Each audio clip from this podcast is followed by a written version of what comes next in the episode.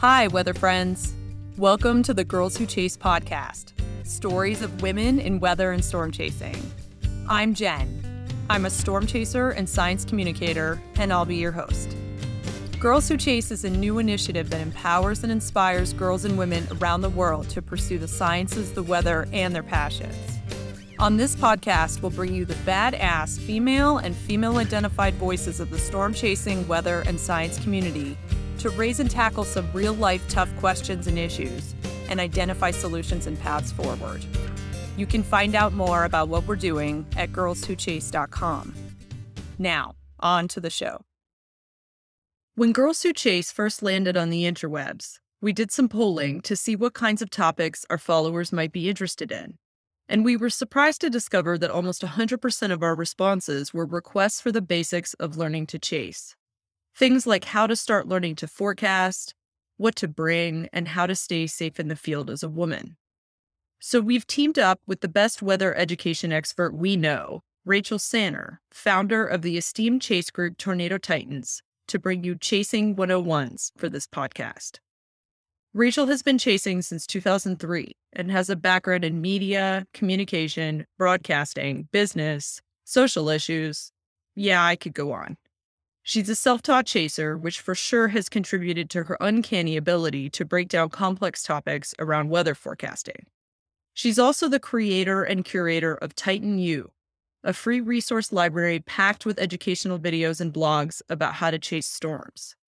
Titan U was one of my primary go to resources when I learned to chase.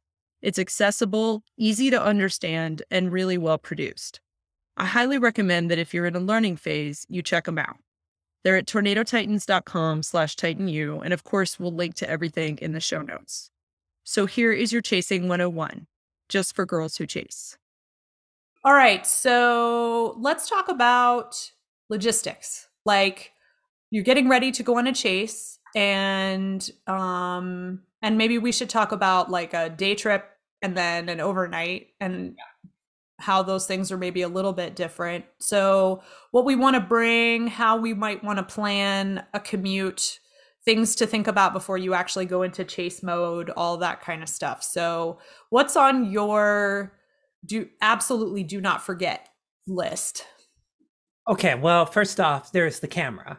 I absolutely cannot forget my camera. That's just like that's that's it. Like make sure all my camera gear is in the car, but that goes without saying.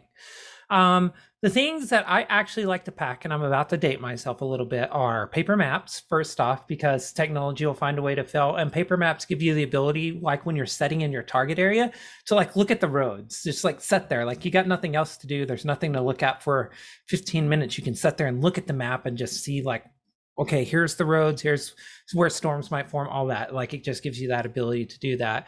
Another uh, other things that i really try to make sure i have this is like just basic stuff too like make sure you have a good jack in your car just in case you get a flat. Make sure that you have a way to inflate tires like a nice like dc power air compressor or something uh, make sure that you i mean if you have any bit of mechanical knowledge bring a tool set just in case you need to like do something like that. But if you don't uh, make sure that you have in your possession a card of essential uh, numbers that are there to be called. Like uh, if you have a roadside assistance something like that just have it in a place that you know like reach and grab it and you have it. It's like your safety net if something happens. All right. So moving on from the gear uh, how about let's talk about even what to wear. So mm-hmm. I've encountered, I mean, I'm a high plains chaser, so I have encountered anything from 100 degrees with high dew points to a day that starts at 80 degrees and ends at 40 degrees, um, where everything's kind of damp. So I like to wear layers and ideally layers that aren't super annoying when it gets windy because that happens often when you're chasing. So things that aren't like flapping around your face or um, just doing a lot of flapping in general, but also ideally things that are kind of quick dry or aren't super uncomfortable if they get wet if you're out in the rain. Um, how about for you? Yeah, I think first thing I do is chase to the conditions kind of thing. Uh, always have something like a hoodie or a jacket or something at, on close call, no matter what. Because while it may be 92 degrees with a 72 dew point, you never know when a storm when it's going to be a storm complex that's just blowing out this incredibly cold air and you're just like freezing at the end of the day. You're wet you're it's windy it's cold it's just nasty. So always make sure that you have some kind of way to layer. Even if you aren't starting the day with layers make sure there's a way to layer it up. And then a, a, couple of things I always try to pack is, uh, you know, I I don't actually ever usually chase with pants. I that was I wear something. I wear something. Yay!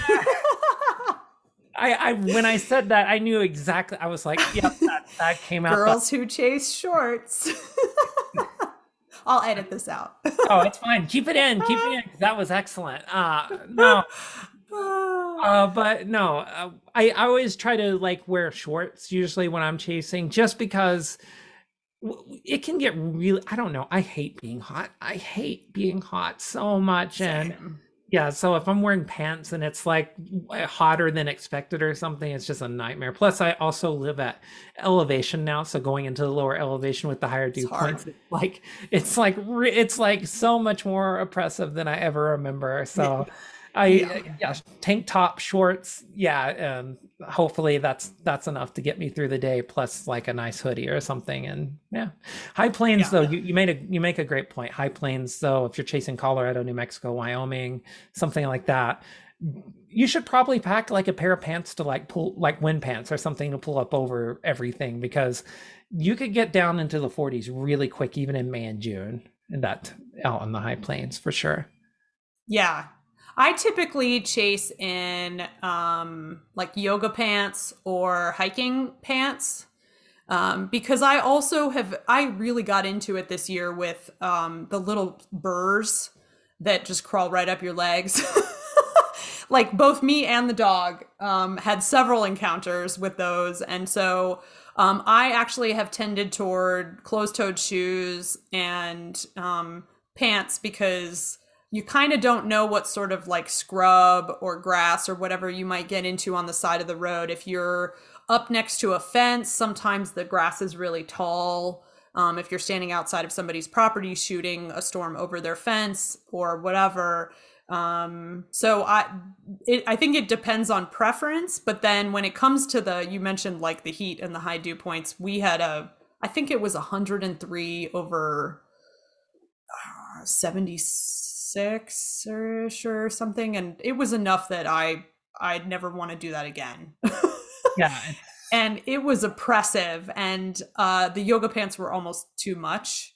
So I think it does. You have to kind of think about the type of climate that you're chasing in. If you're farther south and it's muggy and hot, probably shorts are a better choice. And then, you know, you can kind of get away with pants the farther north you get. And then just know that you know you might be in some undergrowth at times shooting in different locations where you want to make sure your feet are protected. I know that a lot of people swear by sandals, but I do a lot of like running around and I don't want to have to worry about what I'm stepping in if I've got a tornado or a supercell or something in front of me. Yeah, I you brought you bring up an excellent point. Closed-toed shoes are like an absolute must. Also, I mean, if you have the room and you're doing a multi-day chase, an extra pair of shoes and like many pairs of socks, just trust me on this. It's it's gonna get rough after a few days. Make sure that you're like rotating those things and such because it can get really bad. yeah, just folks, just, just don't, for, don't forget to change your underwear. folks. Yes. also, yes, extra of everything. Like if you're chasing ah. like seven days, pack 14 days worth of like those sorts of things just because just trust me just trust me. It's it's good advice. it's, yeah. Yeah. Yeah you never know if you go out on a multi-day chase which we should talk about in a second um, and a setup appears on day three that wasn't there and you have the time and wherewithal to chase. I mean you should just pack extra of everything traveling period. I always do. Yeah. but in case in case you know because we don't know with weather in general right um, your setup could fall apart or it could become a multi-day event. So it's you just don't know. Yeah, it's like the it's like the worst vacation ever in some ways. You know, we're sitting here talking up storms, but really, if it was like, I mean, like, could you imagine going on vacation and saying we're going to the Grand Canyon if it's there, but we're gonna drive out there, and like it may show up today, it may right. be there, it may not be, and if it's not, that's okay too because the road trip was really great and we were like, yeah, storm chasing. Yeah like it's like literally like you're going out and saying, "Man, if the Grand Canyon's there, then maybe we can hike." But if not, I guess we're just like driving out there to sit in an open field and hoping it shows up at some point. So look at the sky. That's yeah, right. you, yeah, keep your options open. That's like the big thing when it comes to uh, packing and such. Because, uh, you know, another thing to look out for. Um, honestly, this is logistics, but it's also just like common sense animals live on the Great Plains. Uh, things like prairie rattlesnakes, uh, rattlesnakes. Period. Um, they're scary. Fire ants. Fire ants are like really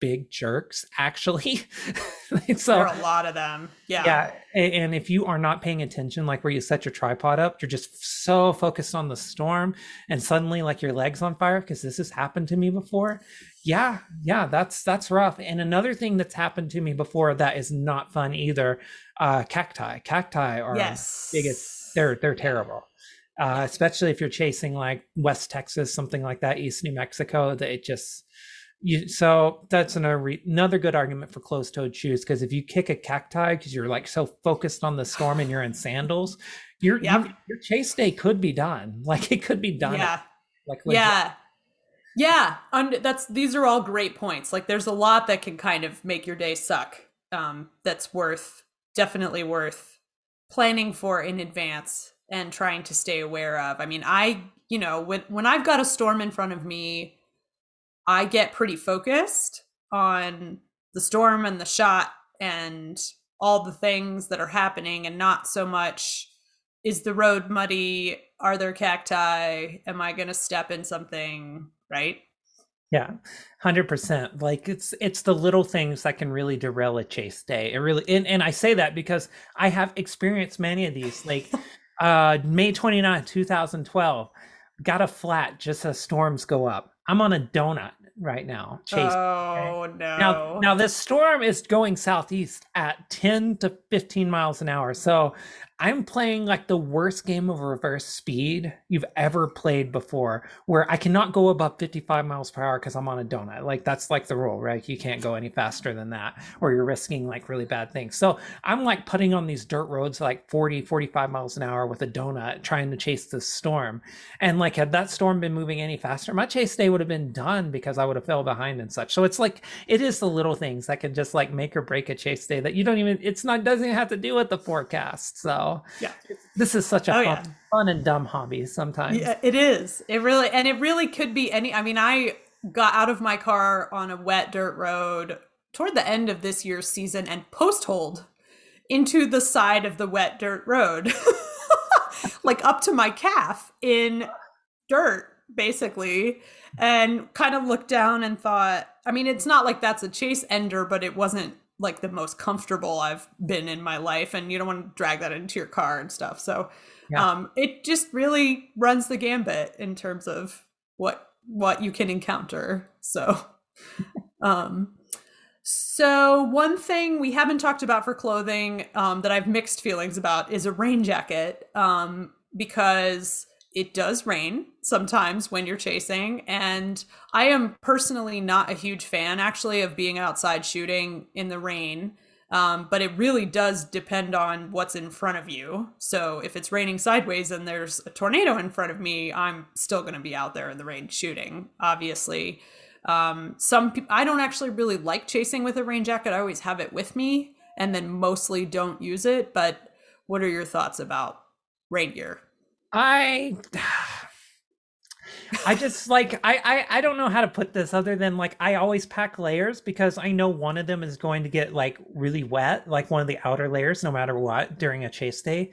It's just like how my chase style ends up if like I'm not a big get close person, like extreme chaser, but if the storm is going to produce a tornado that looks fairly photogenic, my positioning is always like on the south southeast side of that where the RFD is going to be wrapping eventually, and I'm probably going to be outside with a tripod, and I'm probably going to be getting soaked at that point, and that's just how it goes. That's literally my life, and so I just make sure that uh, I try to always pack like an extra layer, something like that, and just just from a practical standpoint i always have an extra shirt and an extra like hoodie on like somewhere in the car just whenever i go yeah. for a chase day just because if i do get soaked i can change in front of god and country but really you know try to do it as discreetly as possible and to be in dry clothes. I cannot stand being in like soaking wet clothes on the road. It's just not yeah. cool. Yeah. Um okay so moving on from clothing um, let's talk about food. So I like to carry a day's worth of food with me or two days worth if I know it's going to be a multi day. Um, I am in interesting company, I think, sometimes when it comes to culinary choices. um, chasers aren't exactly known for eating healthy on the road, and I have worked hard to carry healthy snacks and things that sort of help with the hand to mouth syndrome that you can get when you're driving for hours on end um, because you can kind of ruin your day with too much junk food also. And we spend a lot of time at gas stations so it's tempting to really get after it on gas station food. So yeah um tell me like what are your kind of top three snacks that you like to carry uh, I try to carry something like whole fruit, uh, apples, something like that for sure, just to like something that has like good fiber, good vitamins, that sort of thing. Uh, some kind of like trail mix. I try to mix in like nuts and some dried fruit, something like that. Uh, I, you know, selfishly will get something with M and M's in it too because I gotta have some chocolate in there, I guess. But definitely like some trail mix or something. And then uh, I like beef jerky, but in moderation because too much is like that's like a ton of sodium. So it's like really easy to like scarf down a whole bag and get like 600% sodium intake for the day or something like that crazy. yeah. So don't do that. But uh, beef jerky, something like that, that's like lean protein is really good. And then I think the, you know, when it comes to like, and I know you said three, but I'm going to give four because I just feel like it. Have but, it. No, no uh, the, the fourth one, uh, actually that I try to always carry is uh, some kind of an energy bar that might have some good B vitamins, something like that. Because if you are getting fatigued, like there's sometimes there is a hundred miles to go before the hotel, and that's just how it goes.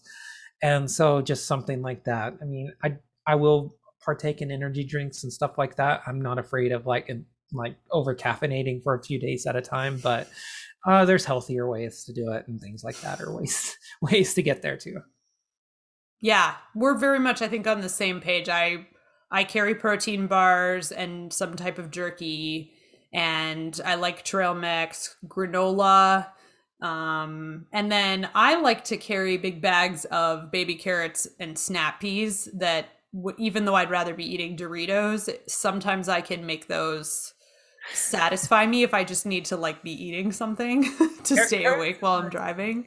Carrots is a good idea. Yeah, I like carrots. I snap peas. I'm not a fan of. I've we, I just had this argument just this weekend with uh, my wife actually about uh, with the how snap peas are. And was it a heavy argument? it, it, was, it was a very heavy one because we were having company over and she thought snap peas were essential to the snack board and I did not. But I as usual. Won?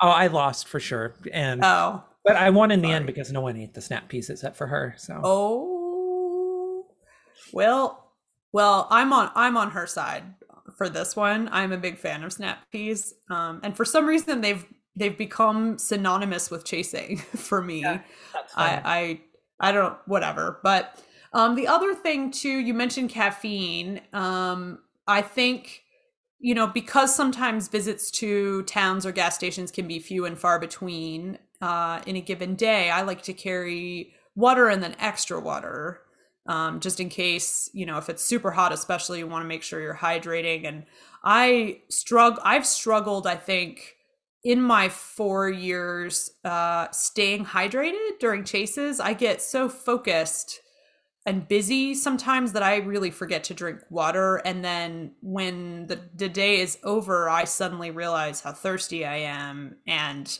um, am trying to like force water. Um, so I would add to water also potentially something like Gatorade or Pedialyte, um, something with electrolytes in it, if that's an issue for you as well. And then I am a coffee snob.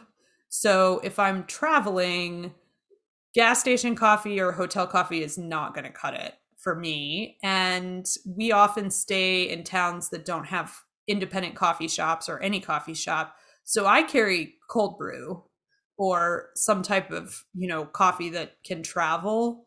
Um, this is totally like a Jen Walton is a snob thing, but um, I learned that actually on my first chase tour to carry coffee because things got a little desperate the second or third day. And so I bought a few jars and carried them with us. Yeah. So anything I, else? Uh, caffeine intake is important for me. Like, I mean, it's a big thing. I'll, I actually will just go with the hotel coffee in the mornings. And I, I I, I am not a big coffee person to begin with, but I'm a big caffeine person. So like I'll pack a like Mio, like those Mio mm-hmm. uh, fruit drink drops that have caffeine in them, stuff like that that I can put into a bottle of water that I buy in a gas station. You can also get those with electrolytes if you can't find like a good electrolyte sports drink at those uh, gas stations. But like I like Propels stuff like that too. So uh, I I try to stay away from heavy sugar though. Like it's that's not going to do you any good. You're just going to crash. Agree. Hardcore. Yeah even more so than just with caffeine. Yeah, that is a, that's a really good point. And w- these are some very long days. Sometimes you may have a five hour commute to your target and then somewhere to go afterward because probably where you finish your chase is not where you're spending your night.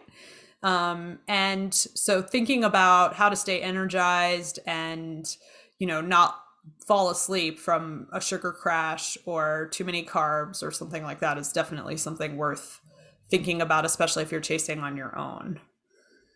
Um, so let's see. I have a note here about things like bug spray, um, sunglasses, sunscreen. So um, you mentioned red ants um, which is, you know, bug spray isn't going to do anything for red ants. But I personally am one of those people that is a mosquito attractor. Like I get swarmed yeah. wherever I go. Um, and mosquitoes like the kind of conditions that we chase in. So, um, highly recommend bug spray if you're in a really bad, like I keep, I keep hearing nightmare stories about Kansas actually, but have yet to luckily encounter a really bad situation, but I'm sure my time is coming. East Kansas, East Oklahoma, like the mosquitoes are, yeah, it's bad, especially Eastern Oklahoma. Eastern Oklahoma's on a whole other level, actually. And it's just like, oof. Yeah, don't yeah. bug spray, 100%. Okay. Yeah, sunglasses, sunscreen. Don't know what, again, you might be in sun for the first few hours of the day. Um, and also, if you're if you're hanging out, uh, I like to carry a camp chair. So if I'm, you know, if I've got a weight and I don't want to sit in my car because you've already spent a lot of time sitting in your car and you don't want to stand, then camp chairs are cool. And then um, because it's 2021, COVID stuff. So you may be in states that have different requirements relative to masking, um, like things like hand sanitizer. I carry, I like to use, keep antibacterial wipes in the car from coming in and out of gas stations and stuff like that. So just little miscellaneous items. Yeah, and I, I, would just say, as a team stander, as I sit here and stand, sit at my or stand at my standing desk, I try. I I'm like I, have got ADHD, so I'm like incredibly hard to like keep still, anyways. And so on a chase day, I'm usually like pacing around with my phone and such. I, I can imagine there are many like very curious and worried farmers that this crazy person is like pacing around their field and like not sitting still and i apologize to everybody who has been freaked out by that but i don't i don't usually sit but a camp chair though i i, I think it would be lovely to sit in a target area in a circle of chairs as the clouds are bubbling overhead yeah so i definitely get a chair yeah get a chair don't i mean i do I stay up to a lot because you spend so much time sitting in the car. Of course, you're yeah. gonna wanna. Of course, you're gonna want to be standing. Yeah, um, I mean, to some I, degree at least. But uh, one really weird, like logistical thing that I I do at least, and it goes with being healthy, is actually like if we get to a target area early, I will actually park like a mile or half mile to a mile down the road and I will actually walk to the highway and back like if I know I have time with somebody and like looking at the sky just to get like steps in and such cuz if you got time like you could sit down and do nothing or you could get your steps in and like kind of like let your body like feel good because that's a really good way if you're chasing multiple days on end to make sure that you're not like your body's not going to scream at you by day 3 or 4 cuz your back's going to be hurting yeah. or something like that. So Oh yes. Find ways to move around. Yes. So actually, that's a good transition to um, any additional items to add to the list for a multi day chase. So we talked about what to bring for just kind of a day a day chase like an out and back anything you would add to that list if you know you're going to be out for two nights let's say make sure that no matter what you do, uh, you're packing for like double the days you plan to be out, just because you don't know what the weather's going to do. And you don't know like how like like you were talking about like you step out and you slip in mud or something and you're suddenly like very muddy. Uh, so make sure that you have all that like you have more than you really realistically need. That's like a huge deal. And the other thing that i try to do actually is pack a trash bag to put my uh, dirty clothes in uh, because quite honestly, like if you're like um if you're relying on those little crappy like hotel bags that can fit like a day of clothes in, you're just not going to get very far. So if you're going multiple days, you can do that, and you then you have the ability to like have everything in one spot. And if you need to use the washer washer and dryer in a hotel or something like that, it's like all right there, and you don't have to like second guess it or anything. So yeah, yeah, I I agree with all of that, I think the one thing I have added into my um, arsenal is because of the long hours sitting.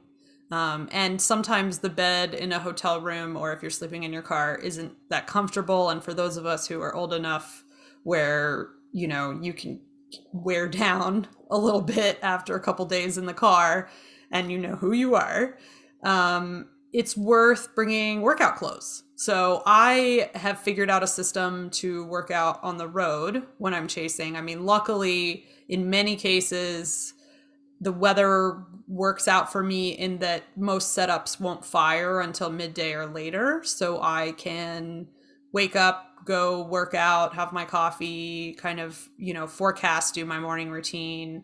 So I like to carry running shoes, um, workout gear. Usually the hotel um, gyms aren't spectacular. So I'll carry exercise bands or something where I can just work out in my hotel room, but it's enough that keeps me from just like turning into rigor mortis from three days of sitting in my car. Yeah, just find ways to move. I mean, this is that's the key. It's it really is like, especially if you are older. Uh, like we're getting very quickly. Um, I think that uh, making sure that you have ways to keep moving is like the ultimate thing on a multi-day chase because if you're driving six seven hundred miles a day that's a lot. That is yeah. a lot. And i mean it's usually averages more like three or four hundred realistically but like if you have a multiple day stretch of like six and seven hundred mile days it it's brutal. That is brutal stuff. And so making sure that you have time. Also like for me in terms of logistics and multi-day trips sometimes it's worth uh front loading the drive at the night before when you're high off the day off the chase day or something because then you can wake up and you can kind of sleep in. You can then like be a little bit more relaxed with the day. You don't have to worry about repositioning four more hours down the road. You're already within two hours so you can kind of then spend time working out that sort of thing. Whereas if you do it if you stop the night before you're going to wake up and you're going to run the risk. So I just try to overcorrect the night before for sure. So I can then like wake up and like be a little bit more relaxed and enjoy the day as it is. Yeah, and on that note, actually, um, let's talk a little bit about logistics because that that's definitely part of this um, planning portion of the conversation. So, um, what are let's say you have a target and it is five hours from home. So, what kinds of things, as you're preparing to leave, you're packing the car with all the things that we just talked through, what kinds of things are you thinking about in terms of planning your trip? Yeah, I think the first thing is like are storms going to form? That's like the absolute first question you should always ask yourself when planning out timing. And whatever the answer to that is, subtract an hour or two if you can. So if you think storms are going to form at four, assume they're going to go at two. So when so when you're there it gives you plenty of time to then like move things around the chessboard so to speak. If you need to move 100 miles north that's what i call an hour adjustment. Like if you're moving 100 miles north that's an hour adjustment. So that means that like you have then built in 200 miles of latitude if you're at your target area an hour early or two hours early. So that's an important thing to do. Now another thing that I would say you should be thinking through when you're like getting everything in your head is like what what is the best middle ground I can strike if there are two targets? Like what is the best middle ground destination that I can get to to then decide like can I go here or here? Sometimes it's not possible, but be thinking about that. You don't have I am like the world's worst at commitment, and I will not commit to a target if I am torn on it until I absolutely have to. And then I may not do it until I absolutely, absolutely have to. I can, uh, May 16th, 2015 was a great example of this where I literally like drove west generally as storms were forming and i was like i don't know where the storm's going to be today it could be in kansas or it could be like down on the red river and so i was just like I, w- I was not committing to anything and i finally committed like at the very very last minute to see that tipton tornado elmer tipton tornado but it i literally like i left early enough that i was like i just kind of like kept adjusting through the day micro adjustments and I mean, there's two ways to chase, and one of them is like setting a target and for sure like not leaving it. And then there's the other way, which I call the way to really make yourself suffer, but it's the way I chase and that and that is to like have a morning target and have a good idea about what's going on and what you favor but also never close off any other possibility until you absolutely have to because satellite and uh, surface observations are going to really guide you home every time. That's just like how i run so. Yeah. I found myself chasing a lot more like that this year um, but i will also add a plug to getting there early because i missed a tornado by minutes um, because a storm went up early uh, and dropped a tornado, and we were on the west side behind the RFD and probably physically closer than a lot of the people who saw the tornado, but we had a wall of hail and rain between us and the funnel itself and saw nothing. We just saw white. Yeah. Um, and by the time we were able to get there, it was done. It was it was only a two minute. It was sounded like it was only two or three minutes long. So yeah, getting there. Highly recommend getting there early. always build in time in the start of the chase day. Always, yeah. always, always build in time. Like a big part of being successful in storm chasing is being able to work with time and distance really well. Like you should know how long it's going to take you to get 80 miles down the road or 60 miles down the road. You should know that. And you should also know the distance between places. Like get really good at geography because like if you it's i i have seen this is a mistake many newer chasers make they're like they're in like western Oklahoma, say you're in Clinton, Oklahoma, and there's a storm going up north of Dodge City right now.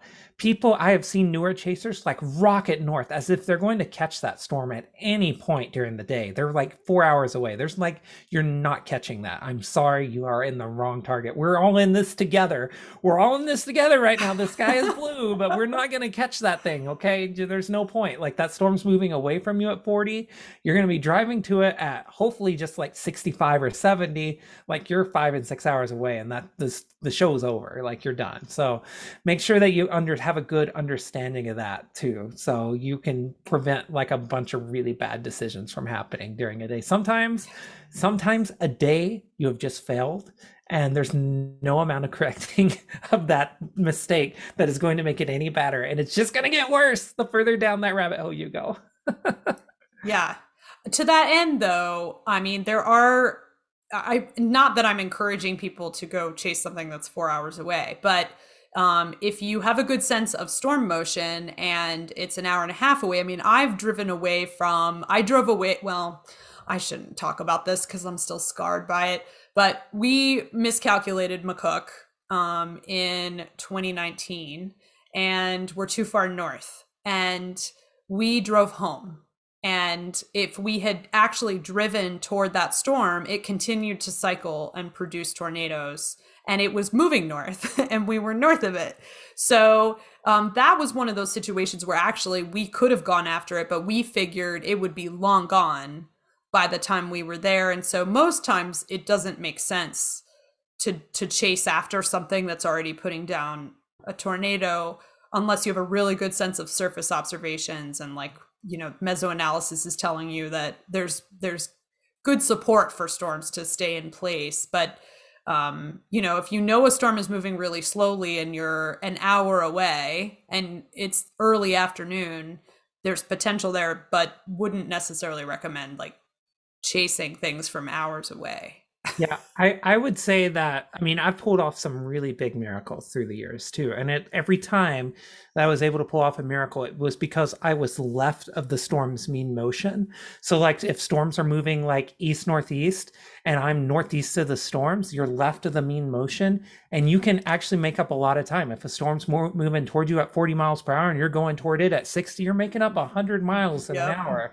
That is a really quick. That you can close in on stuff really fast, and if it's early enough in the day. Now, if you're in that situation, it's 8:30, it's getting dark and you know like this yeah, it's time to give up the day. But if you are if there's plenty of daylight left in the day, you're left of the storm's mean motion and you can actually catch this thing or if it's just moving slow or not at all, you've got a chance, but like there's some days where you're going to get out there storms are moving at 45 we haven't had many of these in the last few years so i'm interested to see how people handle these when they come back around but days where storms are moving 40, 45, 50 miles per hour. They're photogenic as heck, but they're moving fast. If that thing's past you, your day's done. Like You're just done. like just call it, be done, be satisfied. Like there were May 10th, 2010. I'm throwing out a bunch of days from like the early 2010s right now, but May 10th, 2010, storms moving 55, 60 miles per hour. We knew we had one chance, one chance at these things. And when they were past us, that was it. Like second biggest tornado outbreak in Oklahoma's history, and hopefully we're on the right storm. Which spoiler alert, we weren't. But again, that's another. I'm giving out all the days that scarred me, but me too. Was, uh, trust me, there are successes in storm chasing. It does. Does. There are.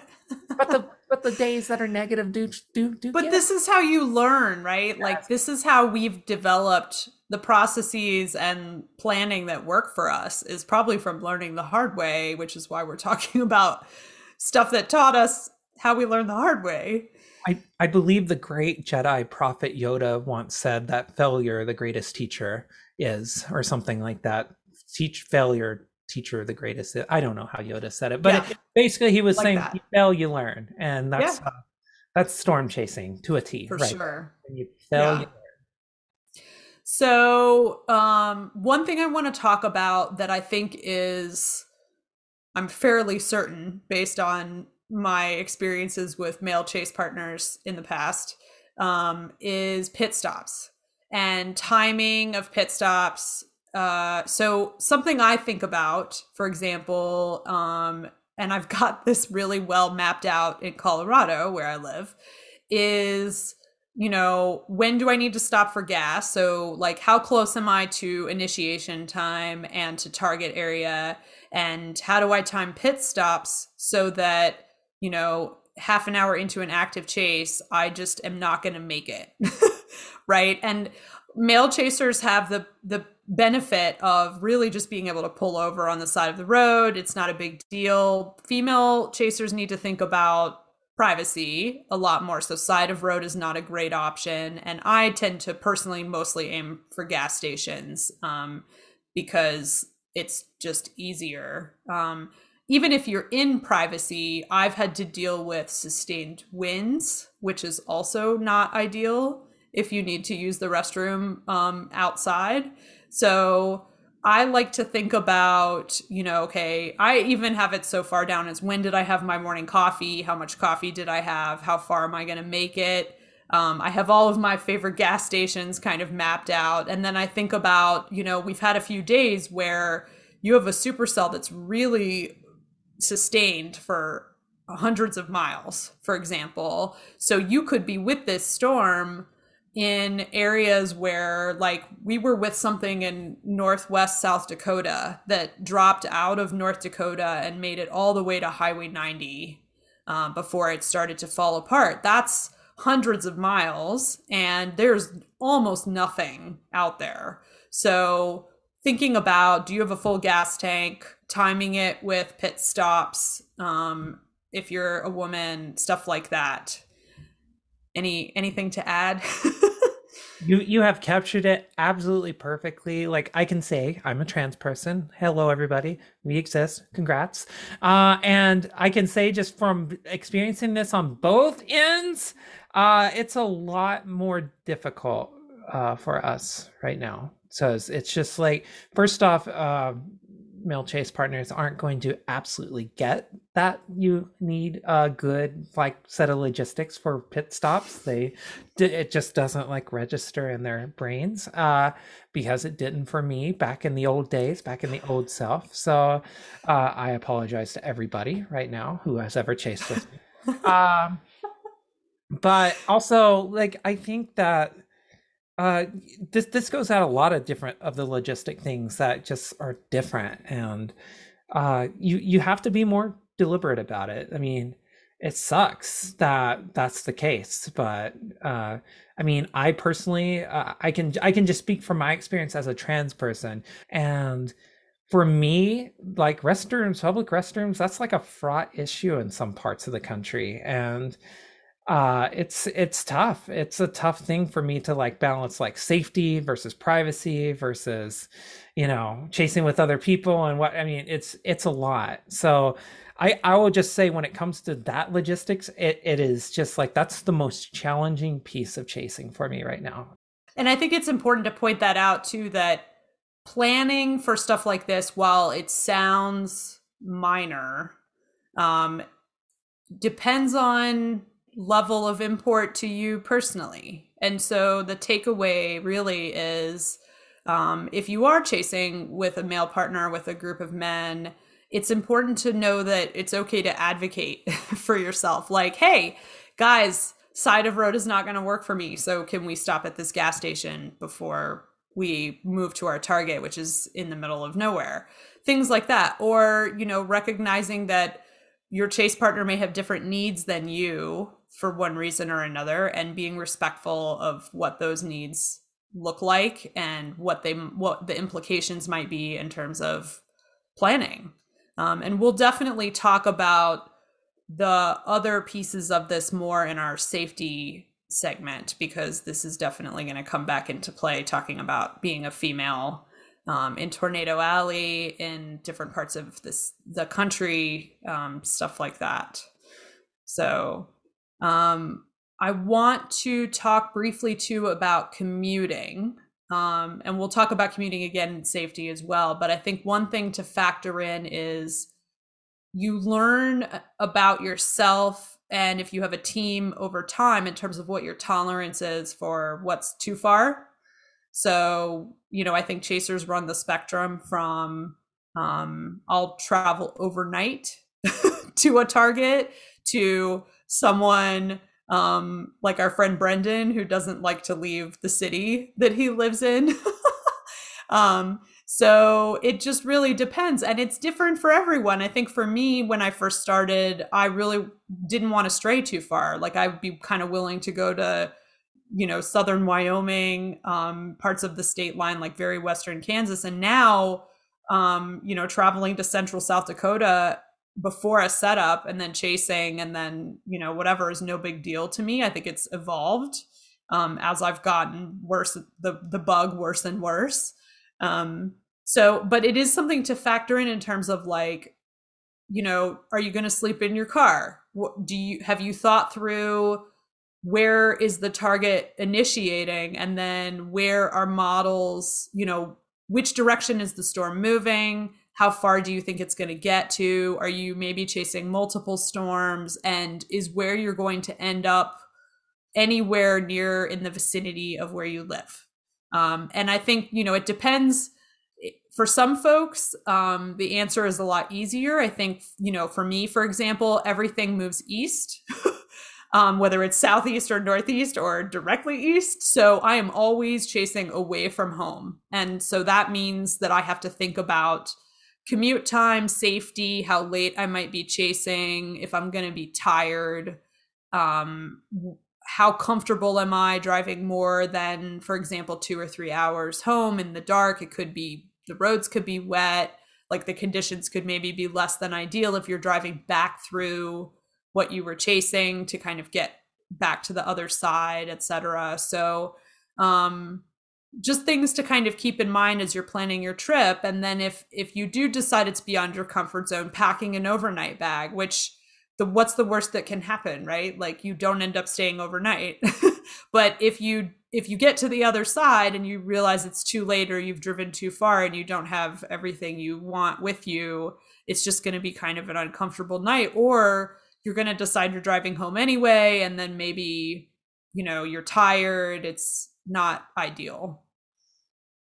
Yeah, I think that's that's a great way to put it. It's that just make sure that you're chasing to your comfort level always like always know you always and as i said in the previous segment we did no it doesn't matter how far you're chasing from home like you're a storm chaser congrats you've done it you you really have and but uh, just don't don't feel pressure to do something you're not comfortable with if you are comfortable chasing around your city like in your county and like your small region like of western oklahoma and that's where you feel at home and that's where you feel comfortable you don't have to chase outside of that. You just just do what you feel comfortable with and that is like the best way to be when it comes to storm chasing. Today's episode was recorded and edited by me jen walton. Our music is by storm chaser lori bailey in collaboration with artist ines lobo be sure to subscribe to this podcast on apple spotify or wherever you find your podcasts you can follow us at Girls Who Chase on Instagram and Twitter to hear about our upcoming events and see storm photos and videos from our badass contributors. You can support this initiative by donating or by becoming a Patreon member, where you'll get exclusive access to storm chasing content, forecasting information, and merchandise. You can find links to all of these at girlswhochase.com and in the show notes. Signing off for now, we'll see you under a meso.